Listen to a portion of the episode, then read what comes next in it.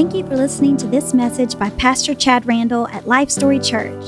We are a grassroots church located in the heart of the Bellevue community in Nashville, Tennessee. Our services are streamed live on Facebook and YouTube every Sunday morning at 10:30 a.m. and Wednesdays 7 p.m. Central Time. We would love for you to join us. Now here's Pastor Chad Randall. So I bring good news. Yay? Tidings of good news I bring you. Amen? Amen. John chapter 3, verse 16. Let's begin there. We know this verse, don't we? When I was a kid growing up, I used to watch, uh, I used to love to watch John Elway play on Monday Night Football and uh, the NFL football games and whatnot. we got a Chiefs fan over here, everybody. All right.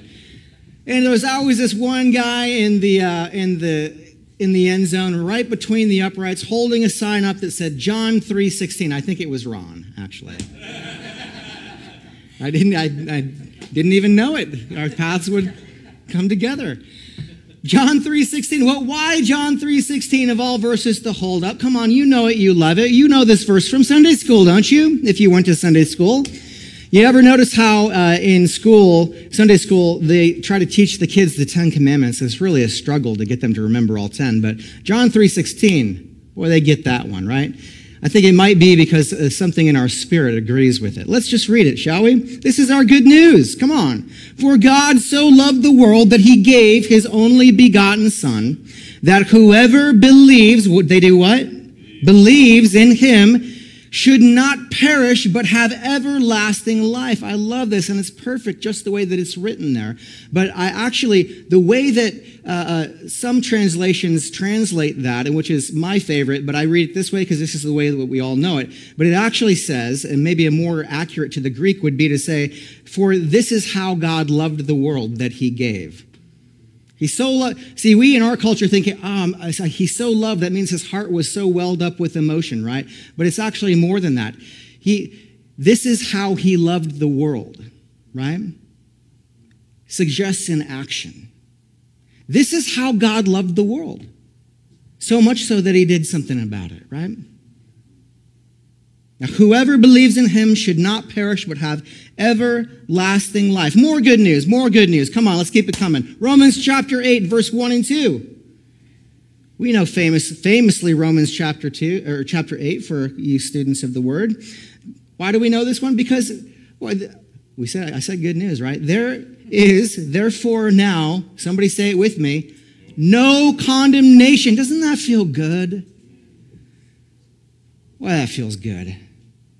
Feels good to me. I'll remember, I'll never forget when I was truly, for the first time as a young man, began to grasp the gospel for myself. And realize that, you know, a lot of times I'm actually being harder on myself than God the Father and Jesus Christ are being on me, considering the lens through which he looks at me, which is the righteousness of Christ now. So to read that, boy, that's good news. There is now no condemnation to those who are in Christ Jesus, who do not walk according to the flesh, but according to the Spirit. For the law of the Spirit of the life in Christ Jesus has made me what? Free. Not just free in general, but free from the law of sin and death. Do you know what the law of sin and death is, guys? It's the, it's the nature of this world. It's the nature of this flesh. It's the general understanding that if I work for two weeks for somebody at a company, right? What do I expect at the end of that two weeks? Paycheck, right? If they don't have my money, we're going to have some problems, right? Or if that check bounces, right, we're going to have some problems, right? I'll have to have a little, little chat. Because we understand I work good, I do good, I get good. That is the law of the land, of the flesh. Therefore, if I do sin, which in the Greek simply means to miss the mark, by the way, that word has taken on so many connotations and inferences of meaning that it's become a thing, right? But it really just means to, there's a standard and you didn't meet it. You missed the mark, okay? So the law of missing the mark means no reward, death, sin, death, right? Not righteous death, in other words. So do good, get good. Do bad, get bad. That's the law of sin and death. And guess what? You're free from that now. Because you know what? Before you, guess what you deserve? Bring the Sunday school class back in here. We got to pass this one on to the next generation, right? What do you deserve? Death. Nothing. The old folks in every generation are always complaining about the younger generation being entitled, right? I think generally because it's true throughout history, honestly. That's why you get the cycles of apostasy in godly nations. Oh boy, we're free. Free from the law of sin and death. One more Ephesians chapter 2, verse 8. This is, this is, this is good news. For by, what's that word? Grace. Grace. You have been saved through and that not of yourselves and this is this might be we love the first part of this verse but the second back half of this verse may be the most important part okay and that what not of yourself do you get that you don't get any credit for this guys doesn't that go hand in hand with what we were just saying what do you deserve nothing but guess what he gave you everything before you earned it before you deserved it he gave you that paycheck it is what a gift from God. Now, if somebody gives me a gift and they say, Oh, I'm so glad you like it. Now, I need you to do this for me. Is that a gift anymore? Not in my book. A gift is given freely without anything expected in return. Careful now, Pastor Chad, because there are some instructions for living that are, we'll get there, all right? Just give me some, give me a little, give me enough rope to hang myself, all right? That word grace, for by grace you have been saved through faith. That word grace in, uh, in the uh, Greek is the word, uh, uh it sounds when you say it, when you say it, it's like hadis, right? But it's spelled with a C H A R S. It looks like charis, but it's hadis when you say it. Do you know what that word means? It means God is extending himself towards you. He's extending himself towards you. And I always get this visual, so you've seen me do it a hundred times, right? But I love to do it. I think of God on a plane dimensionally beyond our limit, limitations here on terrestrial earth, right? And he reaches down to us to give us a hand and lift us up out of the miry clay with which, of which David spoke of, right? He extends himself in his righteousness, in his heavenly plane, in his perfection, down to us who deserve nothing in our sin, in our, in our failings to achieve the standard of righteousness. He comes to us. It's the only religion in the world that paints God in that light.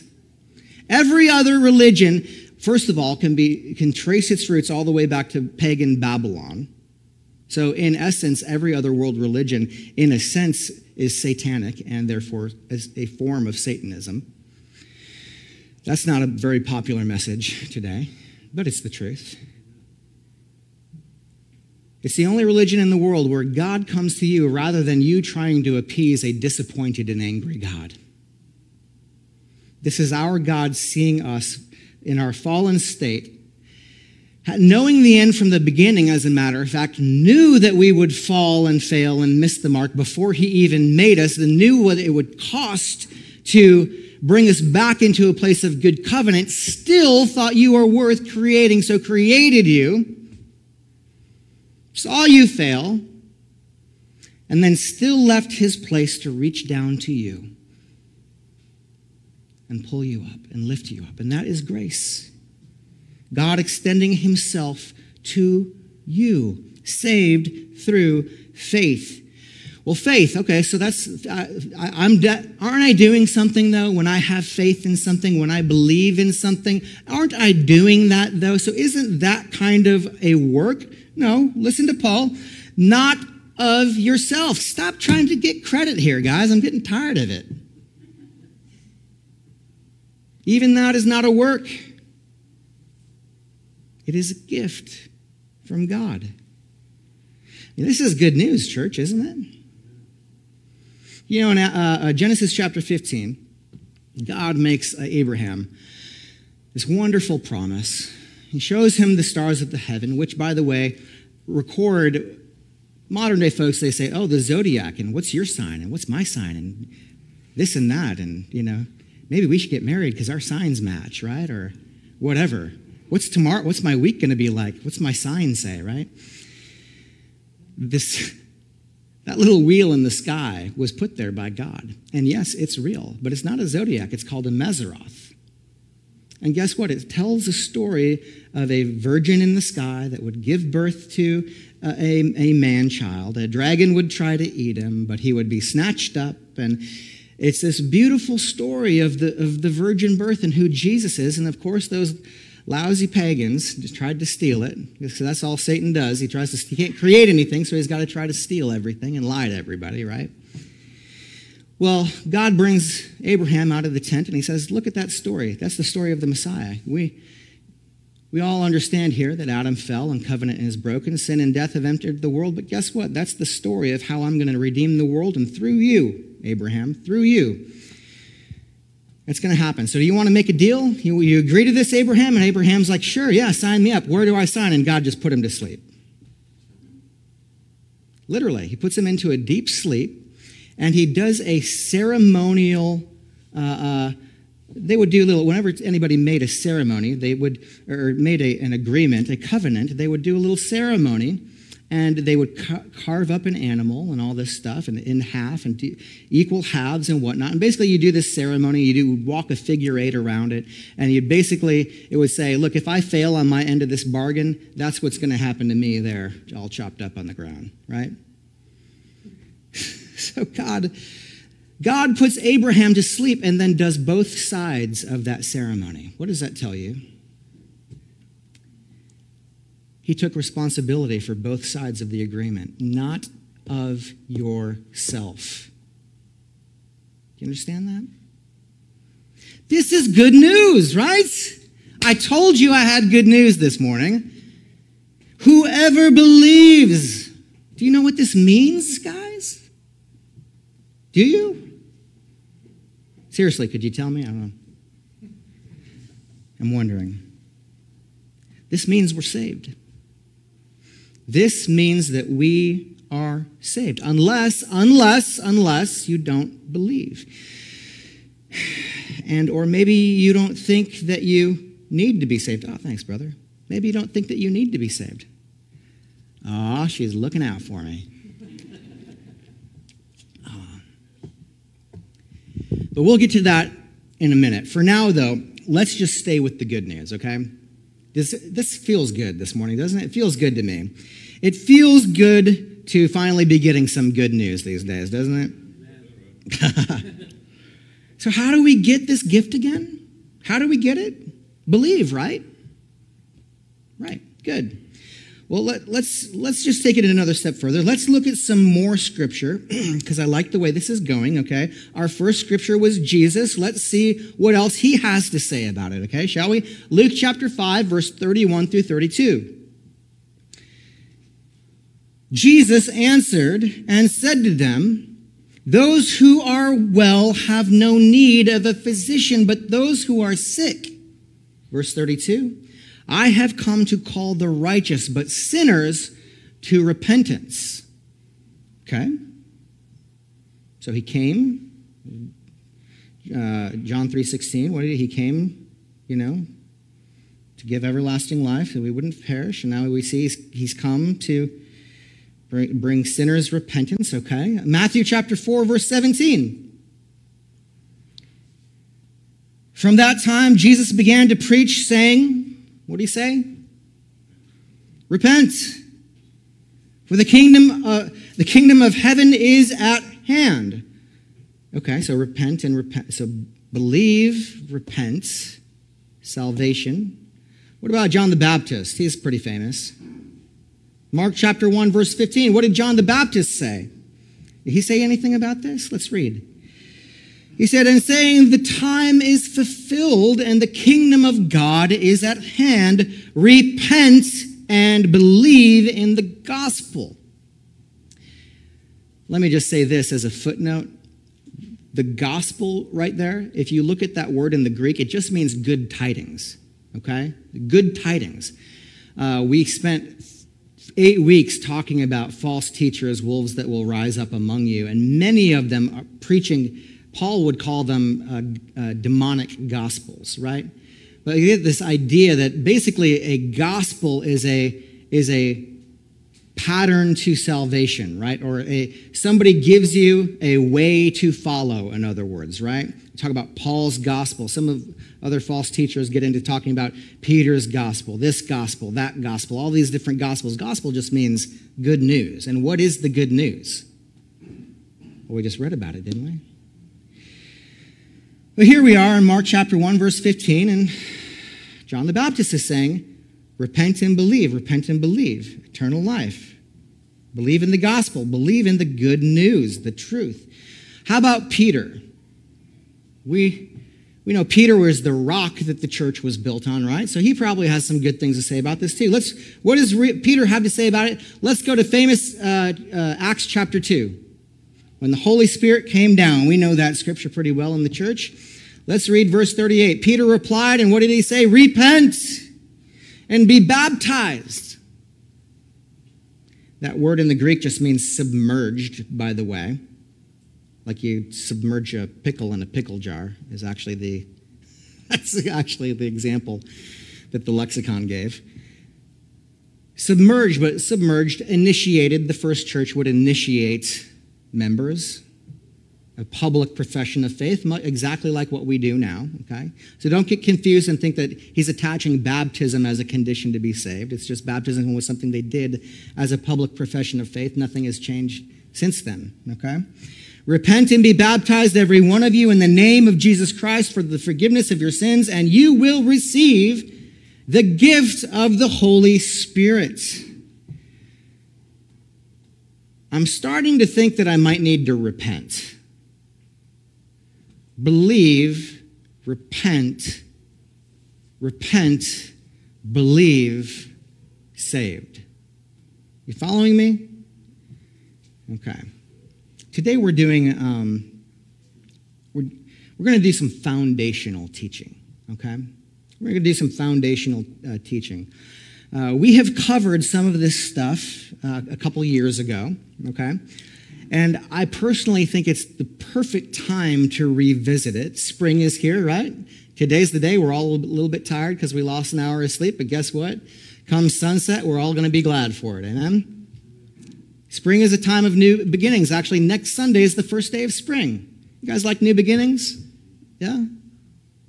Of course we do. Let me ask you this what is it you think of when I say the word repent?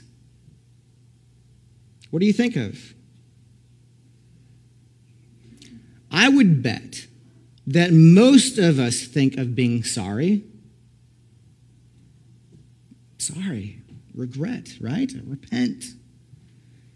I go to church, I feel really guilty. I get up to the altar and I repent, right? Why? Because I'm sorry. Because that's what our culture has taught us by and large in the church, okay? To be sorry. Aren't Aren't there a million old school pastors that are always trying to get people up to the altar to repent of their sins, to be sorry for their sins, especially in the Pentecostal circles, right? Finally, people are sorry, but guess what? When they're sorry about their sin, they might even bawl about it at the altar. There's still no, no victory in their life is the week passes on, as they go back to their normal routine. There's still no victory in their life. They're still struggling with that sin. They're still struggling with wanting that sin. Look, I've known people in my life who were really sorry, they, and they meant it. But they were sorry, all right, but they were sorry that they got caught, right?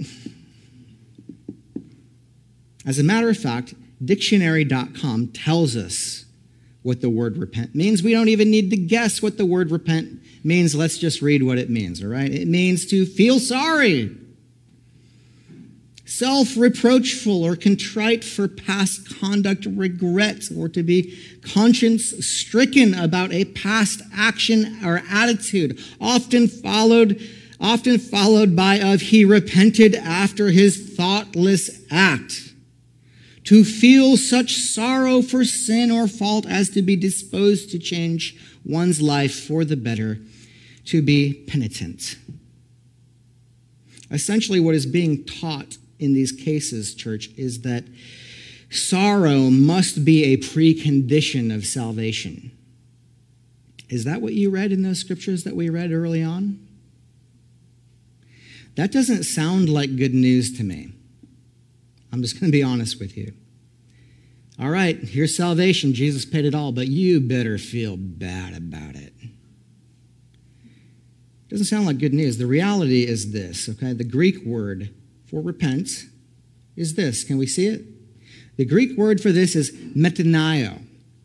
Metanoia. To change one's mind. You get that? To change one's mind for the better. And you can use this word in any context. It's just a Greek word to change your mind. I changed, you know, you know, I thought, uh, you know, Ron thought, you know, the Chiefs were going to win the Super Bowl, but you know, towards the end of the fourth quarter, he changed his mind, right? Oh, salt in the wound. Salt. It just popped in there, Ron. I'm sorry. You would never do that to me, I know. To change one's mind, though. To change one's mind. It means to change your perspective, guys. It means to change the way you think. Come on now. You got to get this with me, okay? That means literally one minute I did not believe in Jesus, right? One minute, I'm a man, I do not believe in Jesus. I didn't believe that he was God. I didn't I, I might not have even believed that I needed a savior. I might have been over here thinking, you know, I'm a pretty good guy. You know, I'm no worse than the next guy.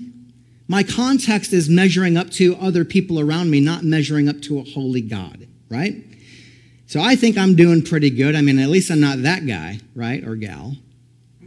So I think I'm doing pretty good. I don't believe that Jesus was God.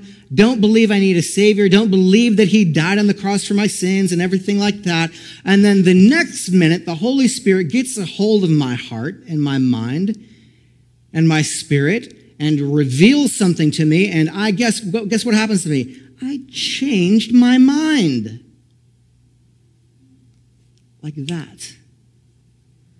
The next minute I changed my mind. I do believe that he is who this Bible says he is. I do believe he's God. I recognize that I fall short of holiness and I'm in, I'm in tough shape. I need help. I need a savior. I have literally changed my mind. Peter, Jesus, and John, here's what we need to get, guys. Peter, Jesus, and John weren't asking people to be sorry. We've got to get that in our heads, okay? They weren't asking people to be sorry. It's not about that at all, as a matter of fact. Guilt and regret, you know, they can be an after effect of seeing the truth for the first time, but that's not what is in view here when I change my mind, all of a sudden I realize how wrong I am about many other things and that I'm living my life in a way that maybe I shouldn't be and this and that, and I feel guilty about this and that. Right, but that's not repenting. It may be something that follows after repenting, but repenting is simple. Change your mind.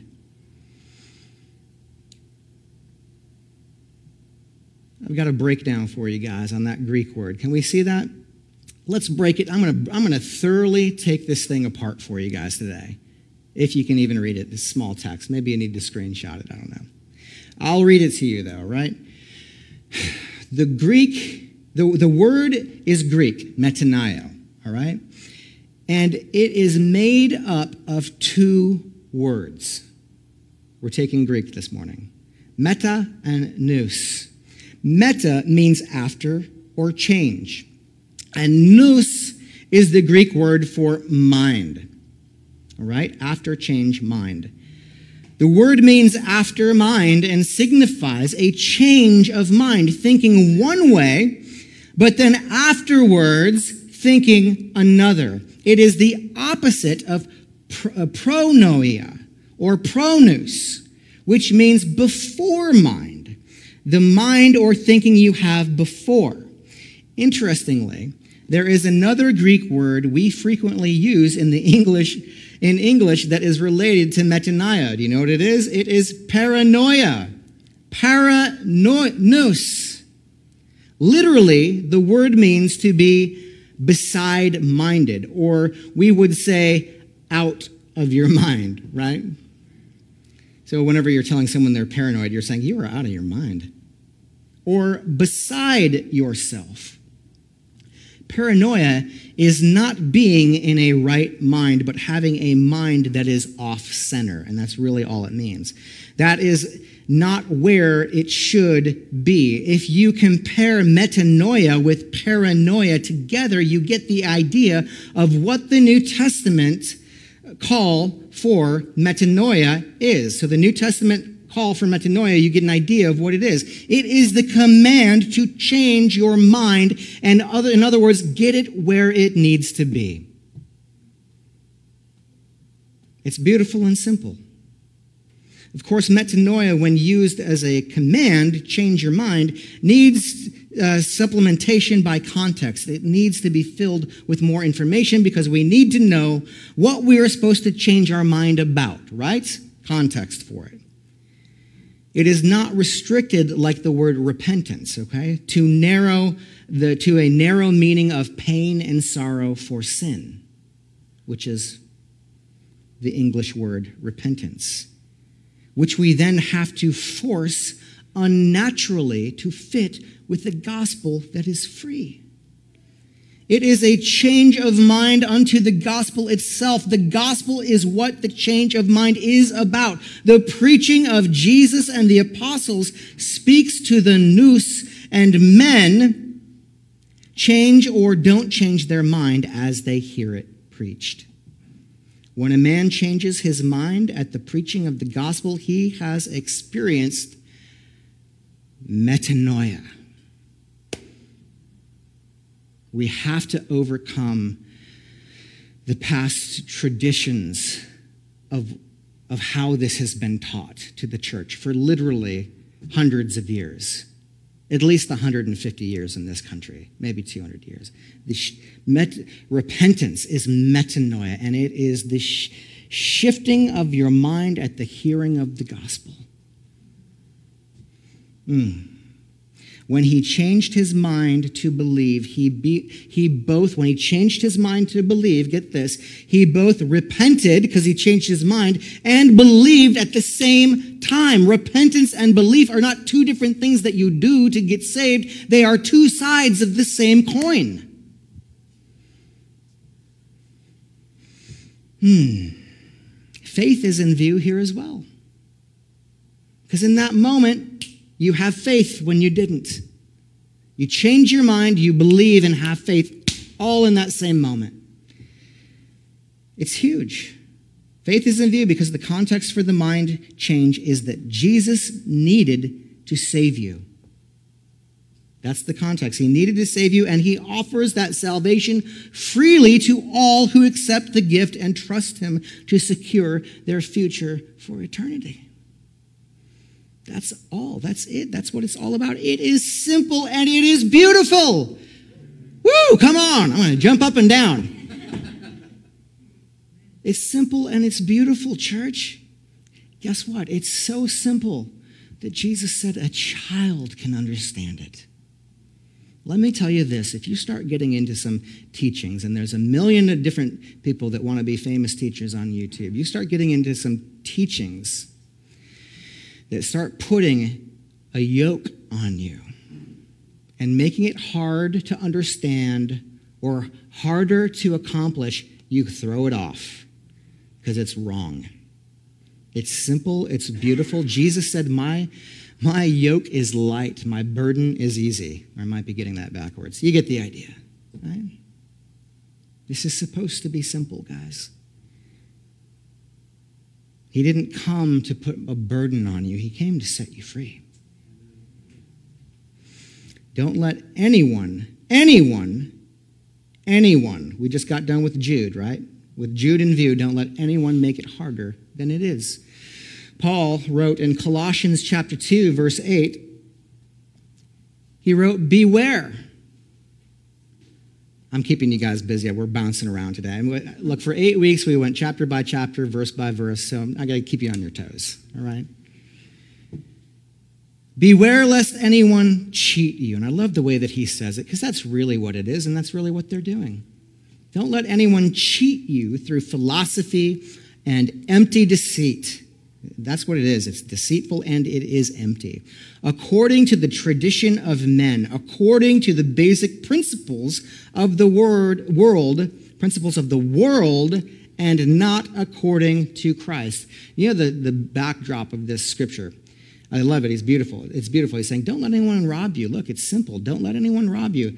And how do we know that? Because the background, the context for this scripture here in Colossians Paul was writing to warn the Colossians of bad Gnostic teaching that was infecting the church. Bad Gnostic teaching infecting the church. And it's no different today. It isn't. Do you know that every false teaching, give me a false teaching that's being propagated in the church, give it to me and give me 20 minutes. I will draw a line back 2,000 years to the Gnostics in Alexandria, Egypt, or into Babylon Every bad teaching that's being propagated and preached from pulpits today, you can draw it straight back there. Paul is talking about the same things back there when he says, Don't let anyone rob you. Don't let anyone say that it is your faith plus your works to get salvation. Don't let anyone, through their vain deceit, rob you or cheat you. It's beautiful, it's simple. These, these people can they confuse people, they riddle them with guilt. These teachings make people easier to control because somehow, if I can get you to think that you need to do something to secure your salvation, and I'm the one with the answers and I'm the one who can tell you what to do, now you need me, don't you? And that's how cults start. It's, it's really that simple. That's really that basic. Mm. In some cases, these false teachers even convince many that they don't need saving. You don't need saving at all. And that you know, to be honest with you, that is really the only time, unfortunately, it's the only time where guilt and, and regret are beneficial. You know, guilt is a gift from God. Did you know that? It's an emotion. Did you regret is a gift from God. It's an emotion. Every emotion is a gift from God. Why? Because every emotion that you have causes you to take an action. It inspires you to do something to change it if you're not, even bad emotions. If you're happy about something, having a happy emotion, you just want to do, keep doing what you're doing to keep it coming, right? If you're, uh, uh, if you're mad, you're sad, whatever, uh, you want to change whatever you need to change so it doesn't happen again, right? Well, this is the one case, this is the one circumstance where guilt and regret are a good thing because it should cause us, it could be the catalyst that helps us to make a decision and to change our mind. C.S. Lewis said this I got some Lewis for you in this uh, message. He said, When you know you are sick, you'll listen to the doctor. It's when you have realized that our position is nearly desperate, you will begin to understand what the Christians are talking about. One of my favorite quotes of his. But it's when you realized, church, when you know you're sick, Look, I don't, does anybody in here like to go to the doctor? Raise your hand. We're going to get you some mental health help, okay? Nobody likes to go to the doctor. I'm not going to the doctor if I don't have to go to the doctor. Are you kidding me? You know when I'll go to the doctor? When I know I need to go to the doctor. That's about it. But a moment before that, it's no different. It's no different. If I don't know that I need saving, if I don't, and I've got bad teaching telling me, hey, guess what? Come as you are, stay how you are, you're good, because Jesus made it up and there's no reason. Just ignore the Holy Spirit's leading in your heart, okay? Right? Hmm. So you see, repentance looks like this. Can I see this next graphic? Repentance looks like this. In a moment, heart and mind is changed. It's one and the same, two sides of the same coin, right? Mind and heart changed right there. In the moment you shift, in the moment you metanoia, your heart and mind are changed. Then action comes. Not before, not as a condition of your salvation, after. It has nothing to do with guilt. It has nothing to do with sorry. Sorry and guilt can only, if anything, be a catalyst to helping you shift your perspective and change your mind. When you change your mind and let Jesus into your heart, he will then, then change your heart. You understand? What do they say? Putting the cart before the horse? Like half the church, a legalistic church, has been putting the cart before the horse. You know, we, uh, Amber and I, when we were uh, coming up in ministry, started leading worship and whatnot, we're talking about like probably 12 years ago. Somebody from Teen Challenge came and spoke at the church that we were a part of. And it was a wonderful, wonderful uh, display of what they're doing to help kids who are uh, addicted to substances and everything else. And such great work Teen Challenge does. Uh, but the most powerful thing that he said stuck with me ever since. He said, We don't try to change behaviors at Teen Challenge, we try to change the heart. Because if you change the heart, I, don't even need to talk about, give me a list of all the behaviors you want to change. Because if I can change the heart, they'll all just go away. And that's what's in view here. That's repentance.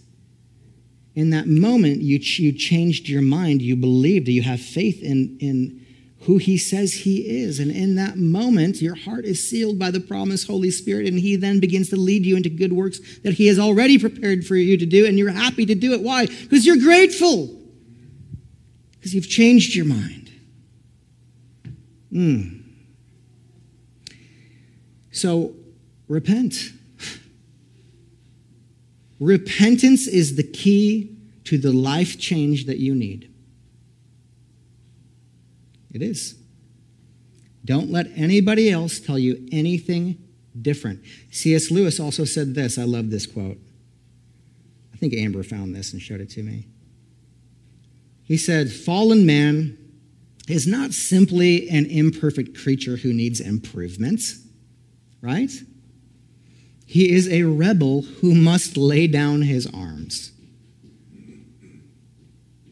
who must change his mind. In other words, Romans chapter 12. I want to I want to finish our time today in Romans chapter 12 with that in view. Open your Bibles to Romans chapter 12. I'm actually going to read the NIV version. I usually, I don't usually, but I love the way it reads. And we're not losing anything on this one. Right? Therefore, I urge you, brothers and sisters, in view of God's mercy, by the way, uh, I beseech you is the way it says in the King James. And that word beseech in that context means Paul's laying his heart out. It means to earnestly beg.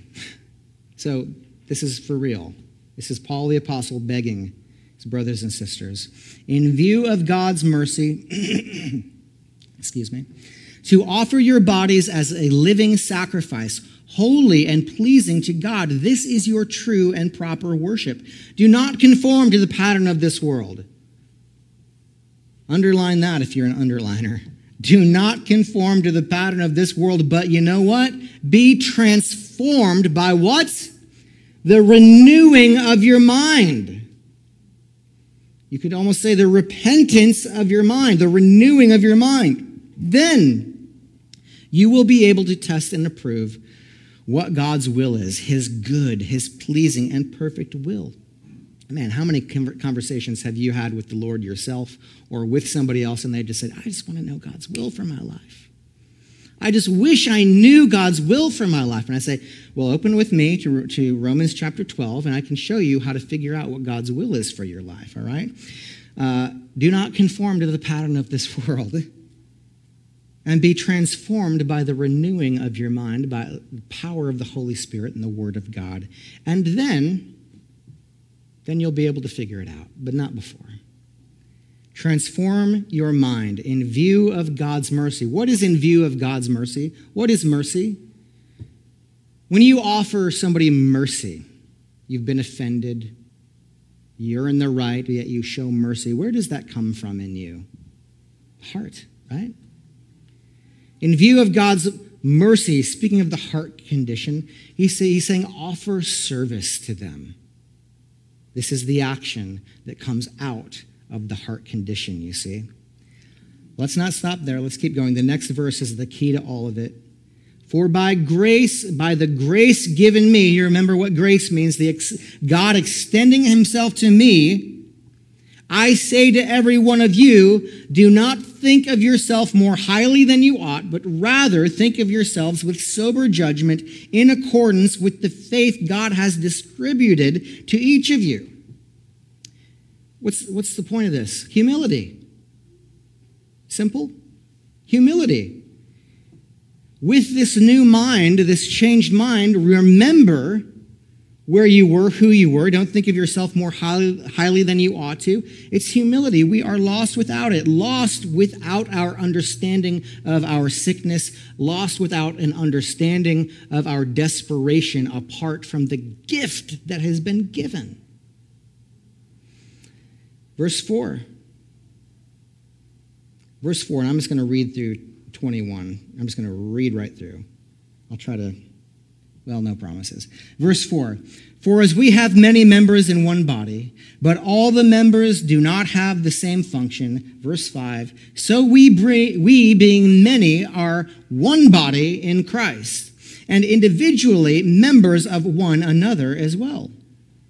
Having then gifts differing according to the grace that is given to us, let us use them. If prophecy, let us prophesy in proportion to our faith. Or ministry, let us use it in our ministering. He who teaches in teaching. He who exhorts or rallies in exhorting. He who gives do it with liberty. He who leads with diligence. He who shows mercy with cheerfulness. Come on, get happy, church. Verse 9 Let love be without hypocrisy. Abhor what is evil and cling to what is good. Be kindly affectionate to one another, be with brotherly love, in honor giving preference to one another. Not lagging in diligence, fervent in the spirit, serving the Lord, rejoicing in hope, patient in tribulation, continuing steadfastly in prayer, distributing to the needs of the saints, given to hospitality. Quite a list. I venture to say, impossible to achieve unless we change our minds. But if we do change our minds, He is good to have enabled us to do all of this and more. Bless those who persecute you, verse 14. Bless and do not curse. Rejoice with those who rejoice, and weep with those who weep. Be of the same mind towards one another. Of the same what? Mind. Do not set your mind on high things but associate with the humble. Do not be wise in your own opinion. Verse 17 Repay no one evil for evil, have regard for good things in the sight of all men. If it is possible, as much as it depends on you, live peaceably with all men. Beloved, beloved, do not avenge yourselves, but rather give place to wrath, for it is written, Vengeance is mine, and I will repay, says the Lord. Verse 20 Therefore, if your enemy is hungry, feed him. If he is thirsty, give him a drink. How, if this doesn't say it all right here. If your enemy is hungry, feed him. If he's thirsty, give him a drink. Only a repented mind and heart accomplishes that. Wait, you mean somebody who's really sorry can do that? See how this is important, guys? This is important. This is foundational. For in doing so, you will heap coals of fire on his head. And finally, last verse do not be overcome by, evil, but overcome evil with good. Transform your mind. Did you get that out of that passage? In view of God's mercy, which is a heart condition, offer service and action. So much, church, can change in an instant, can it? So much can change in just a moment in our lives. The phone can ring, a car can swerve, right? So much can happen in the scope of eternity in one moment. At the hearing of the gospel preached, does somebody then change their mind? One more from Lewis this morning before we close up here. I love this. He said, We have a strange illusion. We have a strange illusion that mere time cancels sin. I have heard others, and I have heard myself recounting cruelties and falsehoods committed in boyhood as if they were no concern of the present speakers, and even with laughter. You've done, we've all done that to a degree, haven't we? Do you remember when we did this? Oh my gosh. right? But mere time does nothing either to the fact or to the guilt of a sin. The guilt is washed out not by time, but by repentance. Because it's the repentance, church, that when you repent and you believe the blood of the Lamb washes your sin away. Guilt is washed out not by time, but by repentance and the blood of Christ. If we have repented these early sins, we should remember the price of our forgiveness and be humble. For by the grace given to me, Paul said, I say to every one of you, repent. Repent and believe. It's just that simple. It really is. So simple a child could understand it. Ephesians chapter 8, or Eh, chapter 2, verse 8. One more time. One more time. We began the day with it. Let's end the day with it. For by what? Grace. God extending himself to you where you are, not you to him, him to you. By grace, you have been saved through what? Faith. And that not of yourselves. Say that. Not of yourselves. Wasn't me. I don't get any credit for this, and I never will. If I start trying to, I, that's where I get into trouble. All right? Not of yourselves. Because why? Say it with me. It is the gift of God. The gift. The gift, guys. Put your trust, put your faith in Him. That He is who He says He is. And that He will do it for you. He already has. The cross was enough, the empty tomb shows us that the sacrifice was received.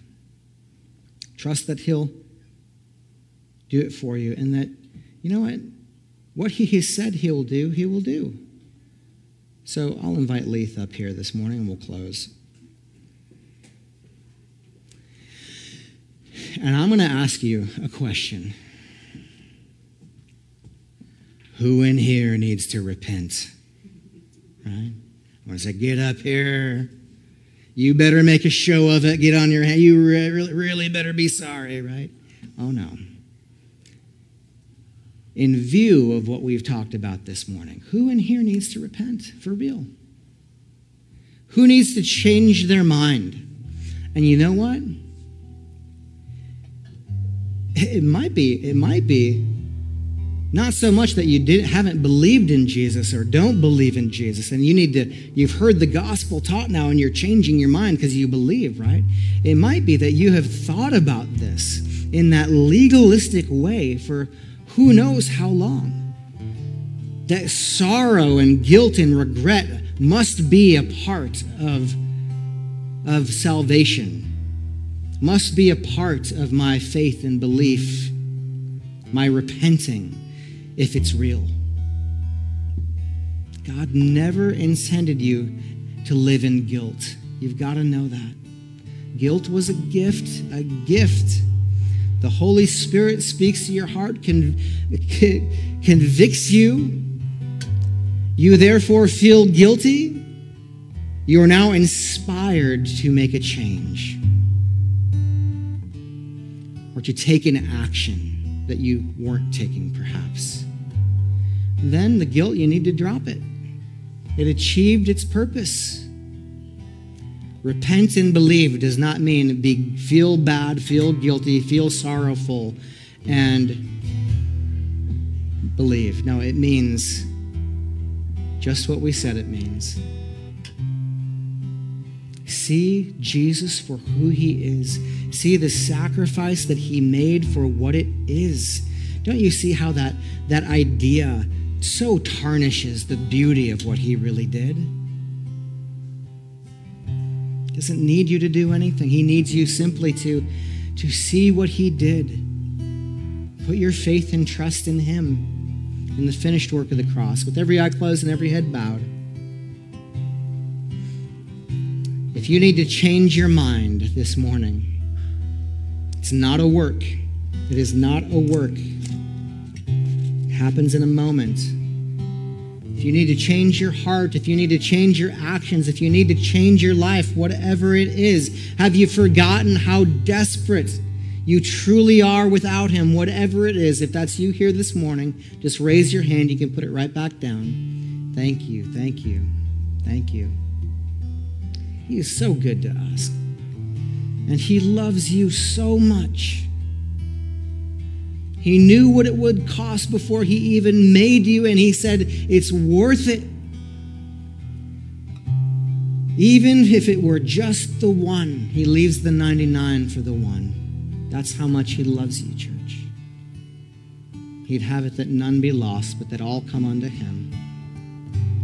If you're here this morning and you want to say a prayer of surrendering your heart and a true prayer of repentance where you change your mind, you didn't believe and now you believe, or you want to say that prayer again because maybe your understanding of it has has come into more clarity, just raise your hand. You can put it right back down. And if you're watching online, thank you. And if you're watching online, send us a message so we can pray with you. Let's pray, church. Heavenly Father, Lord Jesus, we thank you for who you are. We thank you for the way that you love us. Oh, Lord, we thank you that you're even better to us than we realize. We thank you for your word. We thank you for truth, Lord. And we thank you for the sacrifice you made on the cross. We thank you that you have robed us in your righteousness, Lord. Lord, speak to our hearts this morning. Bring clarity to those that need clarity. Bring understanding to those who need understanding. Bring healing to those that are broken, Lord Jesus. Light the path before us. Jesus' name. Now, if you're here and you're saying that prayer of recommittal, we're all going to say it together in the room. So let's pray this together, church. Say, Jesus, I believe that you're God. I believe that you love me. I believe that you died on the cross for my sin. Seal my heart, Lord, with the promise of inheritance of the kingdom. And walk with me all the days of my life Bring me revelation, knowledge, and the truth of your word. In Jesus' name. And all God's people said, Amen. It is simple, church. It is beautiful and it is simple. Don't let anyone cheat you. You hear me? Or Pastor Chad's going to have some words with them, all right? Right. May the Lord bless you. May he keep you. May he make his face to shine upon you. May he pour his favor out on your lives. May he go before you. May he follow behind you. May he walk beside you. May you prosper in all you do. In Jesus' name, amen. We love you guys. Thank you so much.